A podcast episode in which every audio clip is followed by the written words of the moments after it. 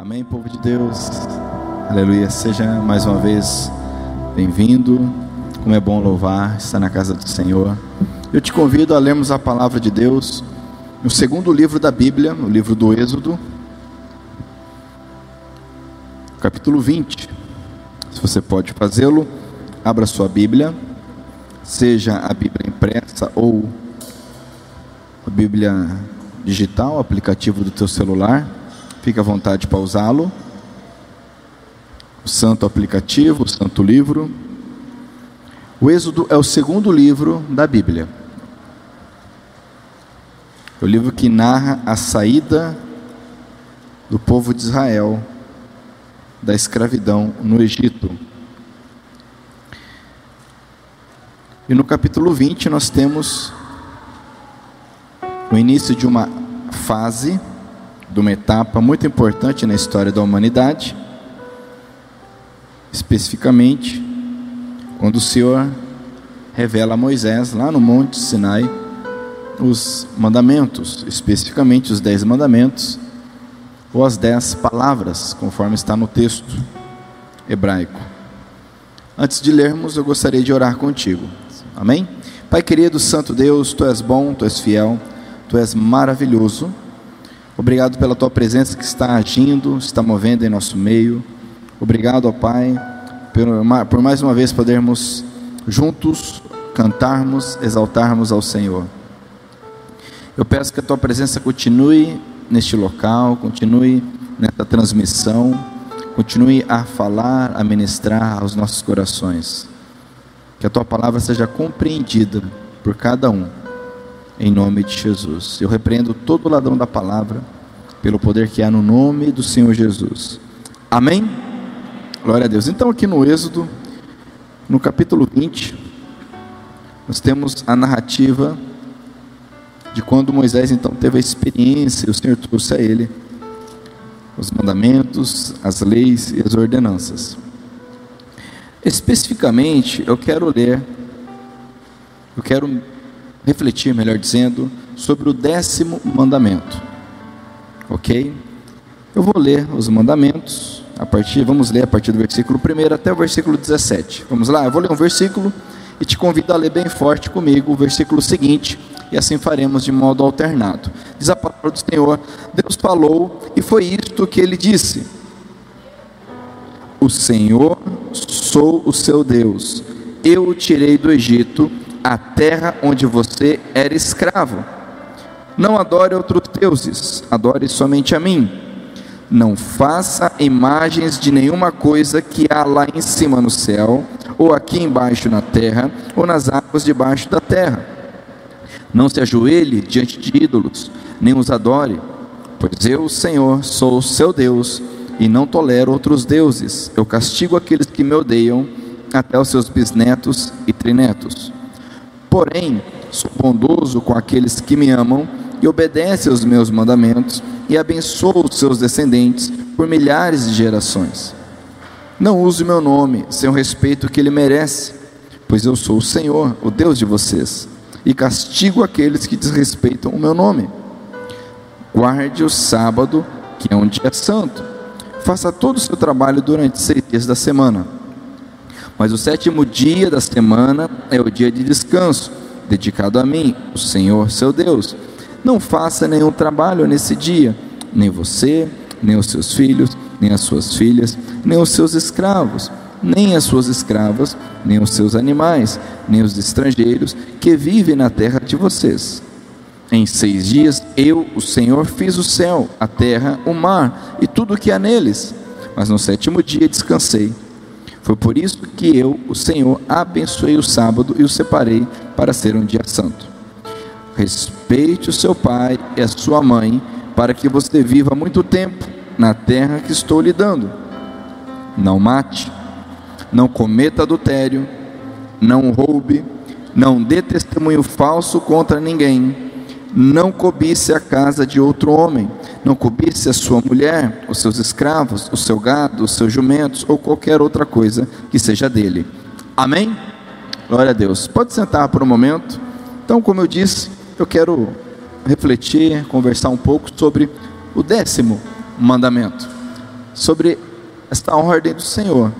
E ao lermos esse texto, nos deparamos com algumas expressões que nos são é, valiosas, porém, que causam certo impacto, causam certa estranheza para aqueles que não estão habituados com a palavra. Termos como mandamento, termos como é, eu odeio, termos como eu amaldiçoo ou eu abençoo, são termos que nos são comuns para nós que conhecemos o texto bíblico, mas de um, de um modo geral, para o contexto que nós vivemos, são de forma estranha. É estranho é, para muitos ler que Deus odeia alguma coisa, ler que Deus amaldiçoa alguma coisa ou alguém. Mas a palavra nos diz claramente que o Senhor, Deus, odeia o pecado, odeia o divórcio, que Ele é, amaldiçoa aqueles que não obedecem a Sua palavra da mesma forma que fala que ele abençoa, que ele ama e que ele manda, ele ordena. E algo que vai de encontro ao que nós vivemos hoje em dia, é justamente o mandamento, a ordem. O Senhor não nos deixou sugestões. Isso incomoda a natureza humana. A nossa natureza humana, ela tem a tendência de fazer o que lhe é agradável. Não necessariamente prejudicar alguém, mas fazer o que lhe é agradável, o que lhe apraz. A nossa natureza é assim. E o Senhor, ele ordena, ele manda, ele não traz sugestões. Ele não diz, por exemplo, olha Moisés, sugira ao povo de Israel o seguinte: se eles obedecerem, vai ser bom para eles, se não, ele ordena. E algo que eu quero enfatizar nessa noite é isto. O primeiro ponto, o Senhor Deus, ele ordena, é uma ordem. Talvez o contexto que nós vivemos, que você viva,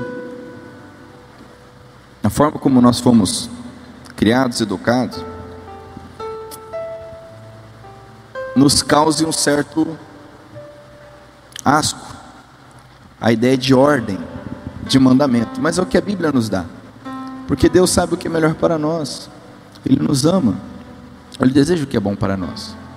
Mas como eu disse, dos dez mandamentos, nós tivemos a oportunidade de estudar dias atrás, um mandamento que nos ordena a não usar o nome do Senhor de qualquer forma. E hoje eu quero tratar sobre o décimo, que diz assim, no versículo 17: Não cobice. Não cobice. O que seria cobiçar? Cobiçar é desejar algo que não nos pertence, é desejar algo alheio. E refletindo, meditando sobre o porquê que Deus se preocupou em nos ordenar, em deixar um mandamento para nós não desejarmos algo que seja de outro. Ele coloca aqui uma ordem, ele diz: não cobiçará a casa, certo? não cobiçará a mulher, e logicamente isso é o contrário, é, é válido, não cobiçará o esposo, os escravos, que naquele contexto nós sabemos que era uma realidade, a escravidão, tanto que o Senhor traz vários regulamentos acerca de como deveria ser essa escravidão, de forma a que o povo aprendesse a tratar o próximo como a si mesmo. O gado, ou seja, a sua produção, os jumentos, o seu trabalho, e aí ele fecha com a cláusula aberta, que diz qualquer outra coisa. Ou seja, nós não podemos desejar. E o porquê disso? Qual seria o motivo? Sabe, amados, que o Senhor, Ele me criou, Deus me fez. Deus um dia escolheu me fazer, me criar. E quando eu ainda não entendia nada, eu estava no ventre da minha mãe. Minha mãe está aqui hoje. Né? Deus tem um propósito para a minha vida. Deus sonhou comigo. Deus, Ele te criou, te formou. Essa é uma realidade, uma verdade. nós precisamos entender o fundamento. Deus te criou. Amém? Ninguém nasce por um acidente. Nós podemos ter essa perspectiva, essa percepção de que um ato de violência, por exemplo, ou alguma outra situação qualquer, gere isto. Mas não é verdade. Esses são argumentos que nós criamos para tentar alocar, tentar trazer algum tipo de, de explicação para situações que nós não temos explicação. Mas o fato é que a Bíblia diz que Deus nos forma no ventre. Mais um motivo para nós glorificarmos e louvarmos ao Senhor.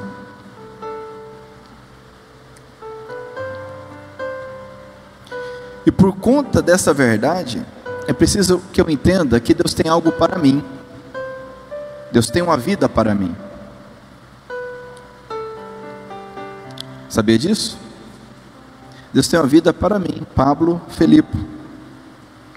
Deus tem uma vida para você. Saiba que lá no céu, na glória, no pós-vida, para aqueles que entregaram a vida ao Senhor Jesus, existe um lugar preparado.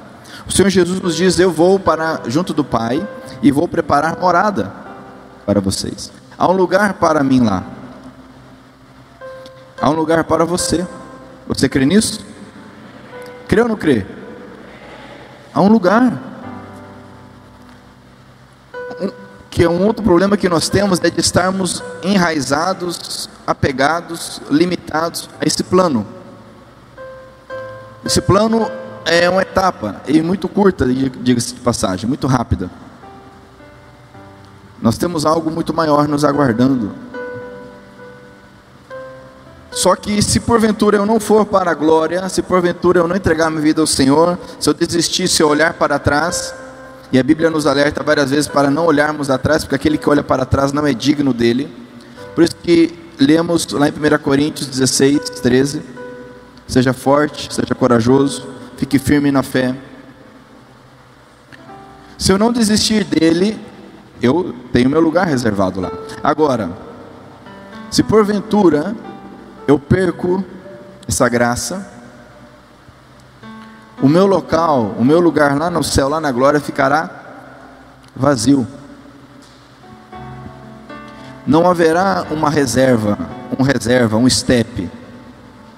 O meu local estará remediavelmente vazio, porque Deus fez para mim. Deus me criou Deus tem um plano, um propósito para a minha vida. Você entende isso? Amém? Nós precisamos entender isso, porque muitas das frustrações, muitas das fraquezas que nós temos, muito da violência que vemos e sofremos, ocorre por não compreendermos que cada um de nós é especial e único. O famoso bullying, que ocorre, por exemplo, no contexto escolar, nada mais é do que essa falsa, falta de compreensão. Se alguém é, não se adequa, não se molda é, aquilo que nós entendemos, ou a sociedade, ou um grupo entende como adequado, nós temos a tendência a rejeitar, menosprezar, de forma que temos uma tendência a sermos, nos portarmos de forma igual. Quando nós pegamos uma faixa etária, você pegar, por exemplo, a minha faixa etária dos 40 anos, o mercado, por exemplo, sabe o que um homem de 40 anos no Brasil, no Centro-Oeste e em Nova Andradina deseja, em termos de consumo, porque é um padrão. Ou um jovem de 20, ou uma mulher de 40, ou um, uma jovem de 20, porque é um padrão. E nós muitas vezes nos limitamos a esse padrão e esquecemos que Deus tem algo específico, especial para nós. E por conta disto, corremos o risco de ir para o outro extremo, querer ser o diferentão, o esquisito, o estranho. E chamamos isso de uma identidade forte, e muitas vezes não é. Muitas vezes nada mais é do que o externar uma dor, uma falta de aceitação. Então nós percebemos que existem dois extremos, porque o pecado ele causa extremos. Já falamos isso aqui. O pecado ele nos leva aos extremos sempre. O extremo de nos moldarmos e nos anularmos e seguirmos fazendo aquilo que as pessoas querem que nós façamos, é, agindo conforme as pessoas querem que nós é, agimos, ou vamos para outro extremo de querer ser totalmente diferente, é, ter uma aparência que, que seja diferente, o linguajar. Mas qualquer um desses extremos me impede de viver o que Deus tem para a minha vida. Quando Deus diz não cobice, não deseje algo que seja do outro, Ele está dizendo: eu tenho algo para você. Eu tenho algo para você. Não deseje a casa, e casa aqui é um contexto muito maior do que uma habitação, casa é família. O termo casa, tanto no Antigo como no Novo Testamento, fala de família, o contexto familiar. Não queira, eu tenho algo especial para você. Não desejo a mulher ou o homem de outro, de outra. Eu tenho algo que é para você. algo preparado. E quando eu cobiço, quando eu não me satisfaço com aquilo que o Senhor tem para mim, estou sendo infiel. Eu vou contrário à palavra dele, e o pior de tudo, eu deixo de viver a vida que ele tem para mim. Um homem muito consciente de quem ele era é João Batista. Você sabe quem foi João Batista? João Batista foi aquele que, primo do Senhor Jesus, que batizava na, no Rio Jordão. João o Batizador, João o Batista. Aí ficou, chegou até nós como João Batista, né? Batista não era o sobrenome dele. Muito embora hoje Batista seja um sobrenome muito comum. Mas era como ele era conhecido, o homem que batiza, o batizador, o batista. E muitos achavam que ele seria o Salvador, muitos achavam que ele seria o grande profeta. Mas ele disse: Olha, eu estou batizando vocês, mas virá aquele que é maior do que eu, virá aquele do qual não sou digno de servi-lo João sabia qual era a sua função, qual era o seu papel. Quem sabe se alguém hoje dissesse isto, alguém diria: não, você não pode ser subserviente desta forma, não, você não pode se anular. Imagina, e sua autoestima, olha quem você é, como que você vai se anular desse jeito, servindo outro? Porque essa é a natureza humana, essa mentira de Satanás, que nós precisamos ser igual ao outro, e que na verdade não é uma igualdade, é um desejo de ser melhor. Que o que está por trás, na verdade, é o desejo de ser melhor que o próximo. Quando nós competimos, ninguém compete para empatar. Alguém compete para empatar? Ontem o melhor time do mundo foi campeão, mais uma vez. Ninguém vai para o final para empatar. Né? Ninguém vai para uma luta para empatar. Quando nós competimos, nós competimos para ganhar em tudo. E quando nós competimos com o próximo, e é o que a Bíblia chama de cobiçar, desejar o que não é meu, na verdade eu quero ser melhor do que ele. Porque nós nunca nos contentamos em ser igual, apesar dessa mentira de igualdade, que é uma igualdade distorcida, uma igualdade que anula as nossas diferenças. Nós nunca estamos satisfeitos. A nossa natureza humana não permite isso, que ela é caída, ela é má. Quando o Senhor diz não cobice, Ele está dizendo: Olha, eu tenho algo para você. Eu tenho algo que é para, é para encaixar em você, porque nós somos diferentes. Você reparou isso? Nós somos diferentes. E quando nós não entendemos isso, nos frustramos, porque eu quero ter a orelha do outro, eu quero ter o olho do outro, eu quero ter a boca do outro, eu quero ter o cabelo do outro, eu quero ter a roupa do outro, eu quero ter o carro do outro, eu quero ter a família do outro. Nunca está bom.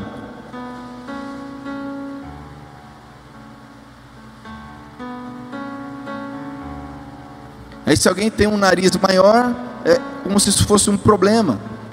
Se alguém tem um, um aspecto diferente, é como se fosse um problema. Torna-se um problema, porque nós colocamos dessa forma. Porque nós vivemos cobiçando. Porque nós, como seres humanos, e é isso que eu quero que você entenda comigo nessa noite, nós, sem o Espírito Santo de Deus, nós não entendemos quem nós somos. Nós não conseguimos entender quem nós somos. Nós vivemos sem identidade, ou com uma identidade errada.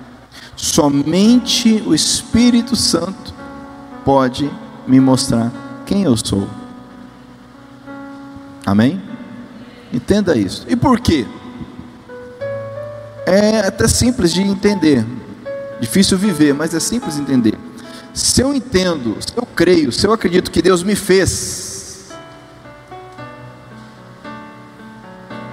ninguém melhor do que Ele para me dizer quem eu sou. Quando eu preciso entender uma máquina, um projeto, um automóvel, por exemplo, eu vou ao manual. E o manual descreve tudo que eu preciso saber para entender como fazer, quando fazer. Porque quem criou, quem o engenheiro, quem desenhou, quem arquitetou, quem fabricou, sabe. Deus me criou. Amém? Deus não está competindo comigo. Preciso entender que eu não estou competindo com Deus, nem Deus está competindo comigo. Eu não estou competindo com ninguém. No casamento, muitas vezes nós falhamos porque estamos competindo. Nos negócios, falhamos porque estamos competindo. No trabalho, no ministério, na igreja, na família. Nós não estamos competindo. É difícil entender isso. Eu gosto de competir e eu odeio perder. Quem aqui não gosta de perder? Vamos ver. Levante a mão. Ninguém gosta de perder. Eu odeio perder. Por isso que eu torço para o time que eu torço. Eu não gosto de perder. Ninguém de nós gosta de perder. E nós vivemos competindo. E um dos motivos é porque nós não entendemos quem nós somos. João Batista não competiu com Jesus. Quando os discípulos de Jesus, perdão, quando os discípulos de João Batista, olha só, a Bíblia diz que os discípulos de João Batista, vendo Jesus passando, começaram a segui-lo. E alguém, lógico, sempre tem, né, o, o amigo, né? O amigo. Ué, João, tá vendo?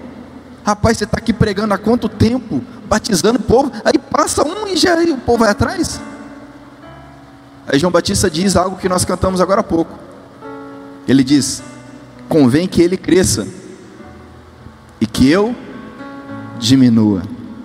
Acabamos de cantar isso, não foi? Não havia competição. É interessante porque diz a palavra que certa vez os discípulos estavam discutindo entre eles quem era o maior. Sabe dessa passagem, não sabe? Você percebe como isso é comum entre nós? É comum, é da nossa natureza caída. Eles não estavam contentes em ser discípulos de Jesus, eles estavam cobiçando o que o outro era. Não bastava ser discípulo de Jesus, não bastava ser quem eles eram, tinha que cobiçar o que o outro tinha, e começaram a discutir quem era maior.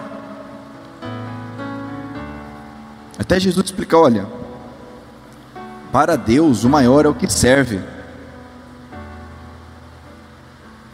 Porque o que serve não, não, não que serve porque está sendo mandado, obrigado, mas o que serve de vontade própria é aquele que é seguro, de si mesmo. Você já viu essa expressão? A pessoa que é segura dela mesma? Pessoa que é segura de si? Ela sabe que se lavar um banheiro, se limpar o chão, isso não, não desfaz ela em nada. Não faz dela menor em nada. Ela sabe que se pedir desculpa, se pedir perdão, isso não a diminui. Mas você sabe como que isso é difícil.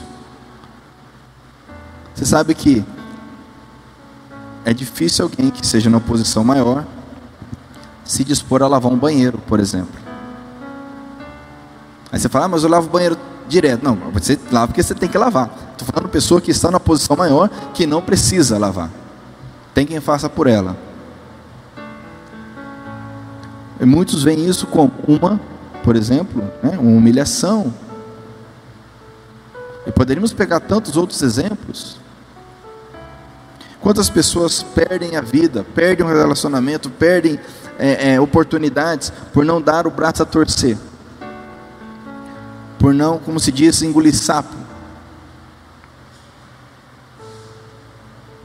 Isso nada mais é do que uma insegurança, porque a pessoa não sabe quem ela é em Deus.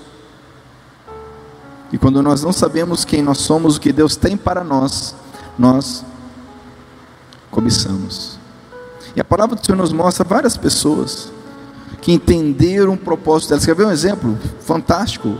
Nós lemos esses dias na Bíblia, você que está fazendo o projeto de vida, a leitura bíblica diária, a história de José.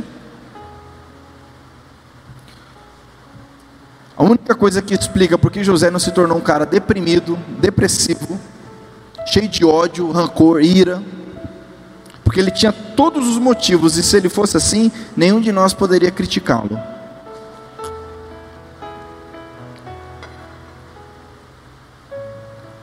Foi vendido pelos irmãos,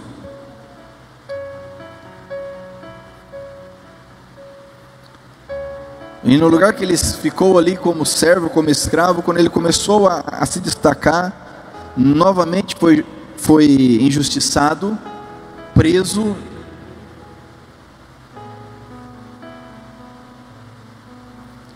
E ao longo aí de 13 anos aproximadamente, José se viu sozinho, sem família, injustiçado.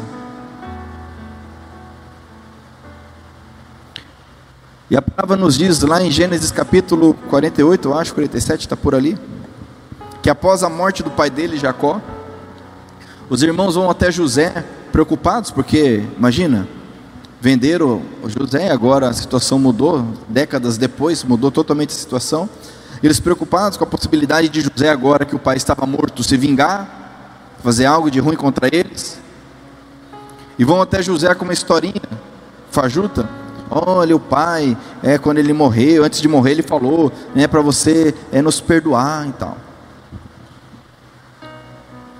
Mas José, ele se expressa de uma forma tão maravilhosa, que ele diz: Olha,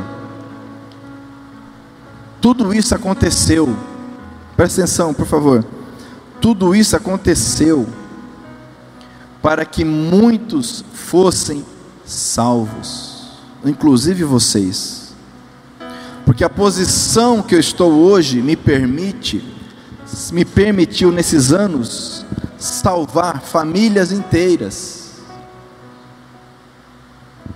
um homem que sabia o que era para ele, o que era dele.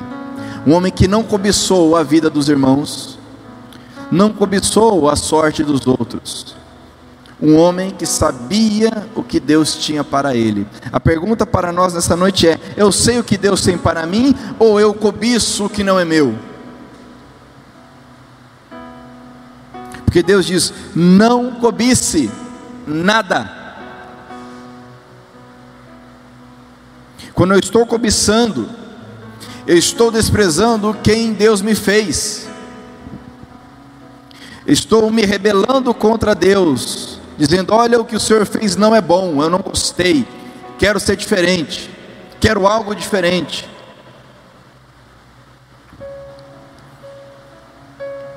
Entende isso? Tem um texto fantástico na palavra do Senhor. Abra comigo a sua Bíblia em Filipenses.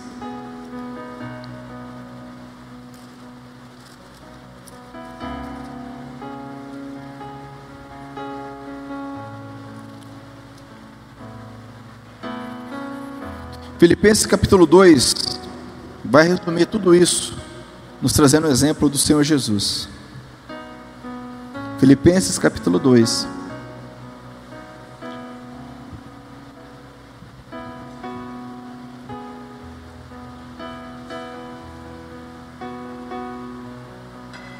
Olha o que diz aqui no capítulo 2, a partir do versículo 1. Diz assim: Quem achou diz amém. Glória a Deus. Então tá, então vamos fazer daquela forma, naquela dinâmica nossa de séculos já. Eu leio um versículo, você lê outro versículo bem forte. Amém? Vamos lá? Então diz assim, ó. Filipenses capítulo 2, versículo 1.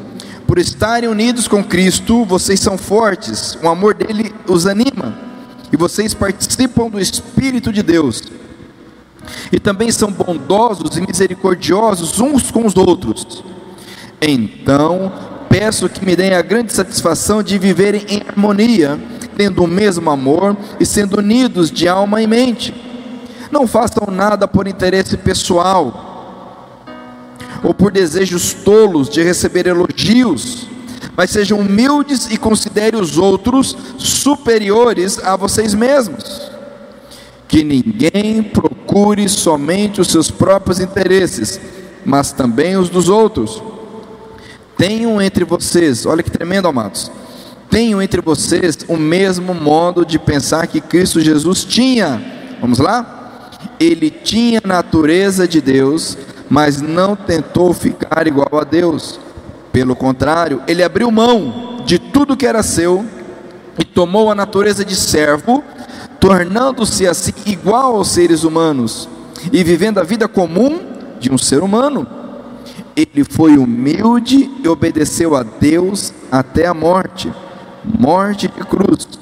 Por isso, Deus deu a Jesus a mais alta honra e pôs nele o nome que é o mais importante de todos os nomes, para que, em homenagem ao nome de Jesus, todas as criaturas no céu, na terra e no mundo dos mortos caiam de joelhos e declarem abertamente que Jesus Cristo é o Senhor, para a glória de Deus o Pai. Amém? Jesus é o exemplo perfeito disso. Ele sabia quem ele era, ele sabia o que ele veio fazer. Isso permitiu se humilhar a Bíblia diz mais de uma vez: aquele que se humilha será exaltado, aquele que se exalta será humilhado. Jesus se humilhou porque ele sabia qual era a sua missão, o seu propósito, a sua vida. Isso, por exemplo, tem nada a ver com a ideia, por exemplo, de karma, aquela coisa fatalista. Não, é entender que nós temos uma identidade, é entender que Deus nos criou a imagem e semelhança dele, com um objetivo, um propósito maior. Isso gera satisfação, gera alegria, gera vida. Agora, o contrário gera insatisfação, ansiedade, angústia, cobiça. Talvez o que Deus tenha para mim, tenha para você, traga algum tipo de sofrimento, é bem provável. Mas por que, que nós entendemos que o sofrimento é algo ruim? Nós aprendemos, e cada vez mais as novas gerações vêm aprendendo, que qualquer tipo de sofrimento é ruim. Nós vemos um ponto hoje que é um, um adolescente, um jovem, uma criança não pode reprovar, não pode ser reprovado na, na, na escola, na faculdade. Porque se for reprovar, imagina, coitado, né, vai ficar frustrado. Aí vem o mercado de trabalho e passa por cima, arrebenta a pessoa. Nós vivemos um contexto em que nós aprendemos errado, o sofrimento não é ruim. Há sofrimento desnecessário. Há muito sofrimento injusto e desnecessário na face da terra. Isso é uma realidade. Mas não é disso que estamos falando. O sofrimento, ele, o sofrimento correto, ele é saudável. Somente escreveu: Que bom que o Senhor me fez sofrer, porque assim eu pude aprender os seus caminhos. Será que ele era masoquista?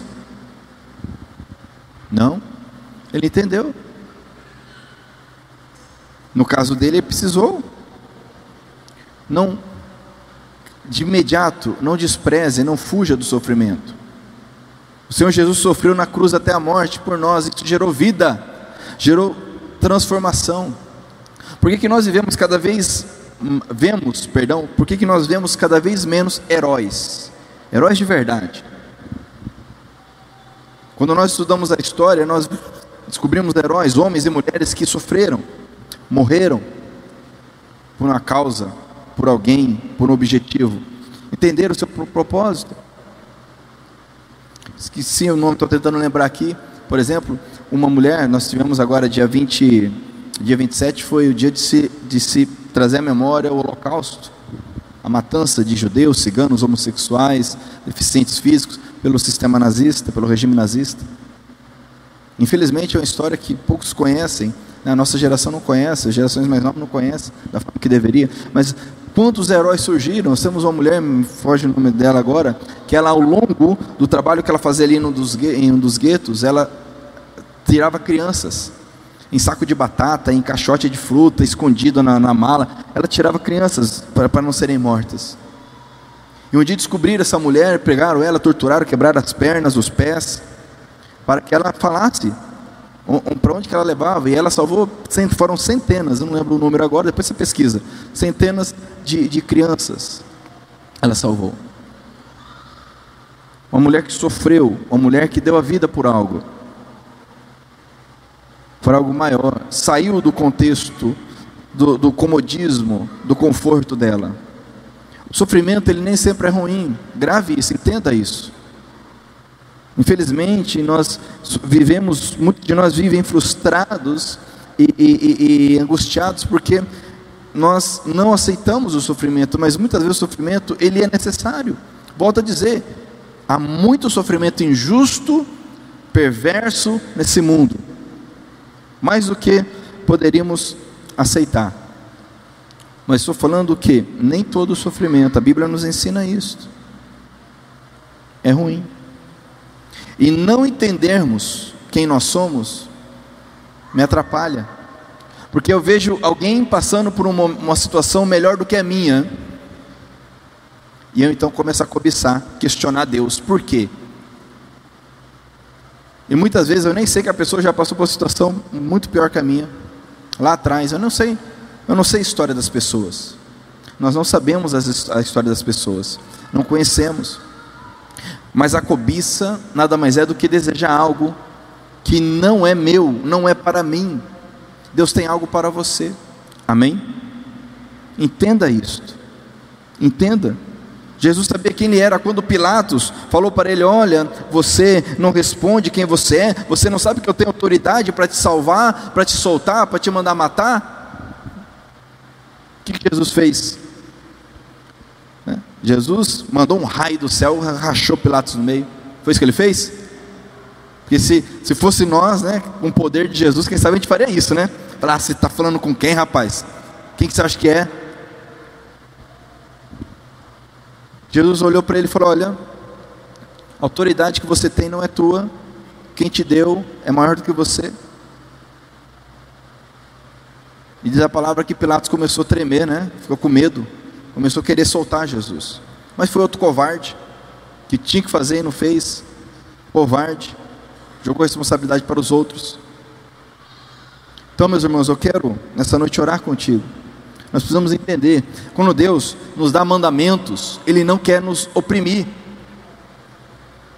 Quando você vai, se você for sair daqui dirigindo nessa direção após o culto, você provavelmente vai passar por um sinal vermelho aqui na esquina, sim ou não?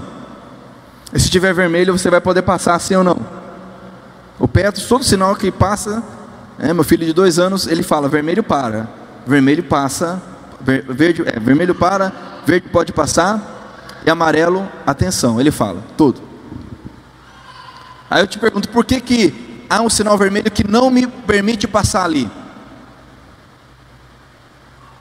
Quem, você sabe isso, não sabe? Por quê? Porque o Estado é opressor, porque ele quer ver o meu mal, ele quer me humilhar, ele quer falar onde eu vou e eu não vou. Não é por causa disso? Sim ou não? Esse estado opressor, cheio de ordem. Imagina eu tenho meu carro, eu, eu sei para onde eu vou, eu vou onde eu quero, do jeito que eu quero, na velocidade que eu quero. É por causa disso que o Estado quer me podar? Ou é porque simplesmente se eu atravessar, provavelmente eu vou bater o meu carro no outro que estiver na outra direção, porque o outro que está na outra direção tem o direito de passar também. Sim ou não? E nós aceitamos isso. Aceitamos ou não aceitamos? Alguém pega o Petros aqui, por favor? Pega ele no colo, que ele está correndo aqui. Isso. Não, aqui não. Aqui não. Será que é porque o Estado é opressor? Obrigado, Adamir. Será porque o Estado é opressor? Ele quer tirar a minha, a minha razão? Agora, quando nós falamos dos mandamentos de Deus, nós agimos assim. Deus diz: não cometa uma moralidade sexual. O que, que nós aprendemos? Ah, tá me podando, não é bem assim. Isso é radical, isso é machismo, isso é feminismo. E a gente põe um monte de nome. Isso é retrógrado. Isso é medieval. Imagina, todo mundo hoje pode fazer. Não é hoje, sempre foi. A mentira que nos é dita sempre foi a mesma. Faça o que você quer, do jeito que você quer, quando você quiser. É aí põe aquela cláusula bonitinha, desde que não faça mal para ninguém. E a gente manda ver, né? Não estou fazendo mal para ninguém, será? Vamos pegar a imoralidade sexual só. Eu vou encerrar já. Mas vamos pegar a imoralidade sexual só como exemplo. Gravidez indesejada. Aí nós vamos entrar no assunto do aborto, que é uma questão né, infindável para quem não crê na Bíblia. Doença sexualmente transmissível. É só pegar aí nove meses depois do carnaval. Agora, graças a Deus, vamos ter carnaval de novo. Né? É, de tanta desgraceira que nós temos aí com o Covid. Pelo menos isso, né? Não vai ter. É só pegar nove meses depois. Quantas crianças nascem filhas do carnaval? Não vai ter um pai, não vai ter uma família. Quando muito, uma mãe que vai se esforçar ao máximo, vai ter que abrir mão de um monte de coisa, de um, de um projeto, de uma carreira sequitinha, de um projeto, de uma carreira durante um tempo, para poder criar. Fruto do quê? E poderíamos pegar várias coisas. Os mandamentos do Senhor não são para nos podar, os mandamentos do Senhor são para nos proteger. Quando ele diz não cobice, ele não está nos podando. Entenda isso. Deus tem algo que é para você. Amém? Glória a Deus. Você entende isso? Você crê que Deus te ama? Sim ou não?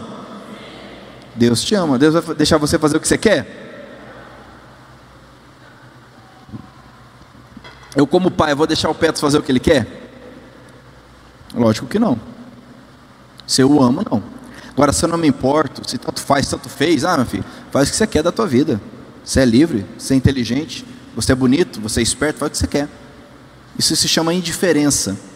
Isso não é amor. Isso se chama indiferença. E às vezes a gente deseja um Deus indiferente. Deus nos ama. Se você quiser e pudesse colocar em pé para nós orarmos. Mas que nenhum de nós saia daqui nessa noite sem entender, sem compreender que Deus nos fez, Deus te fez. Deus tem um projeto, um propósito para a tua vida. Lógico, a tudo que acontece na minha vida é vontade de Deus? Lógico que não. Existem consequências do que eu faço ou deixo de fazer, óbvio. E nós precisamos ir além disto e compreender que é um propósito para as nossas vidas. E todo propósito de Deus gera vida. Quem sabe você será alguém que vai transformar, vai impactar outras vidas. Mas se você for quem Deus te fez para ser, não quem nós achamos ou que os outros pensam. Se você puder e quiser fechar seus olhos e fazer uma oração com as tuas palavras, converse com Deus agora. Se você crê que Ele pode te ouvir, a hora é agora. Depois vamos orar juntos, mas primeiro ore você com Deus. Ah, Senhor Deus, obrigado, Jesus. Obrigado, Rei da Glória. Obrigado, Espírito Santo de Deus. Obrigado pelos teus mandamentos. O Senhor poderia nos deixar livres, no sentido de não nos trazer nenhuma orientação, nenhuma ordem, para que cada um fizesse o que bem entendesse. Mas o Senhor, com amor, com graça, com paciência, nos ensina, nos ordena, nos dá um mandamento, nos dá a verdadeira liberdade, não essa liberdade fajuta, que só causa dor, decepção, insatisfação, ansiedade. Obrigado pelos teus mandamentos, Senhor. Obrigado por nos ordenar a não cobiçarmos. Isso nos mostra que o Senhor tem algo para nós, algo que é para mim, algo que é para cada um de nós. Não precisamos desejar o que é do outro, não precisamos desejar o que é alheio, porque o Senhor tem algo para nós. Porque Deus amou o mundo de tal maneira que deu seu único filho, para que todo que nele crê não morra, mas tenha a vida eterna. Obrigado, Senhor Jesus, por nos ensinar e nos mostrar. Quando o Senhor decidiu vir ao mundo, se esvaziou, se humilhou, se colocou nessa forma tão limitada que é a forma humana, mesmo sendo Deus. Obrigado por nos ensinar que aquele que se humilha é exaltado, mas aquele que se exalta, este é humilhado. Obrigado, Senhor, por nos ensinar que o Senhor criou cada um de nós.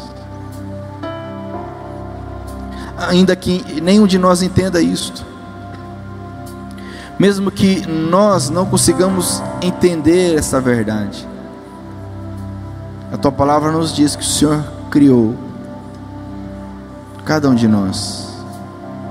Obrigado, Jesus por nos dar a vida, por me dar a vida. Obrigado, Senhor. Obrigado, Jesus. Obrigado, Rei da Glória. Obrigado, Espírito Santo. Eu não preciso desejar. Obrigado, Senhor, porque eu não preciso desejar a casa, a família, a mulher, os bens, o trabalho, a posição, a capacidade, a aparência. Obrigado, Senhor, porque eu não preciso desejar o que não é meu. O Senhor tem algo para mim. O Senhor tem propósitos, sonhos, plano para mim, para minha família, para minha casa. Obrigado, Senhor. Obrigado, Espírito Santo. Obrigado, Rei da Glória.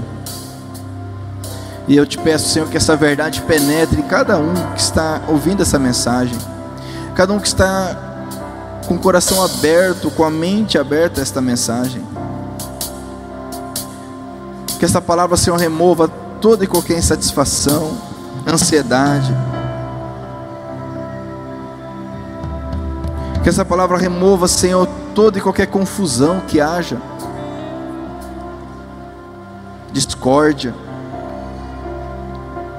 eu te peço em nome de Jesus. Em nome de Jesus. Em nome de Jesus. Em nome de Jesus. Em nome de Jesus. Remove, Senhor, remove de, de mim, remove de nós. Muitos estão sofrendo, muitos estão oprimidos Muitos estão questionando o teu amor por não compreender que há um propósito, há uma identidade, algo que o Senhor tem para cada um de nós. Ajude-nos, Senhor, a compreender que o sofrimento nem sempre é algo ruim, nem sempre Assim como o remédio amargo cura, muitas vezes o sofrimento nos ensina. Ajude-nos, Senhor, a aprender, a compreender, para não sofrermos de forma desnecessária, para não padecermos o que não é o teu desejo. Em nome de Jesus, Senhor. Transforma cada um de nós. Transforme cada família aqui representada, Senhor. Tira do nosso coração essa natureza caída que deseja sempre algo que não nos pertence, algo que não é para nós. Eu creio que o Senhor tem algo maravilhoso, tem coisas maravilhosas para mim. O Senhor tem coisas maravilhosas para cada um de nós. Não queremos trocar o excelente pelo bom. Não queremos trocar o ótimo pelo bom. Queremos o excelente. Porque o Senhor tem para nós o que é excelente, a tua palavra diz. Que nem olhos viram, nem ouvidos ouviram, que o Senhor preparou. A tua palavra diz. Queremos estar no lugar certo, da forma correta, Senhor. Se você quiser e puder orar comigo assim, diga: Senhor, obrigado pelo milagre da vida, porque o Senhor me fez, o Senhor me formou. Obrigado, Senhor, pela identidade que o Senhor me deu. Espírito Santo, eu te peço, me ajude a compreender a identidade, o propósito que o Senhor tem para a minha vida. Que toda mentira, confusão seja removido pelo teu poder. Eu te peço, em nome de Jesus, que, que esta clareza, essa compreensão gere força, fé, atitude na minha vida, pois eu sei que o Senhor me ama. Eu creio que o Senhor tem um propósito para a minha vida. Eu não preciso desejar nada que não seja meu, pois o Senhor tem o melhor para a minha vida. Eu oro, eu creio em nome de Jesus. Amém. Se puder aplaudir o Senhor em gratidão. Aleluia. Glórias a ti, Jesus.